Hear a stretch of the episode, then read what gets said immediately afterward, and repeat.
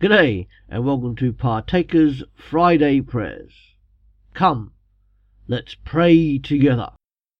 Today we are going to pray a series of prayers, particularly bearing in mind this coronavirus pandemic, which has interfered with all of our lives. So come, let us pray together. O God, most beautiful, most priceless one, O God, most glorious, uncreated one, O God, infinite and hidden one, O God, immense, O God, the living one. You are wisdom of the everlasting one, you, ever loved and ever loving one. Make us, O holy God, your treasured one. Make us, O glorious Lord, your precious one.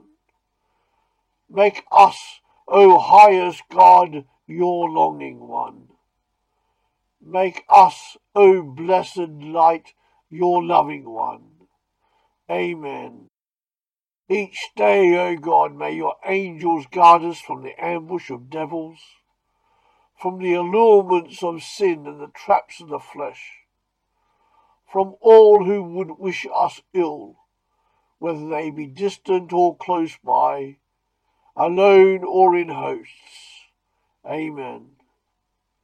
And God, Father, we pray into this situation regarding the coronavirus pandemic. O oh God our Father, help and heal all those who have this virus and give wisdom to those working on a vaccine or cure. We are bereft of the number of people suffering from this, yet we know that you are in control. Therefore we trust in you and we worship you alone. Amen. O Father, from the twin well springs of your grace and mercy, hear these cries of our hearts and take the burdens we carry.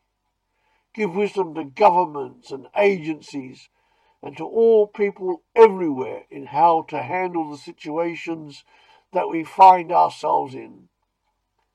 And through all of this, somehow, may you receive the glory and honor which is due your name alone. Amen. Thanks for joining us on Partakers today.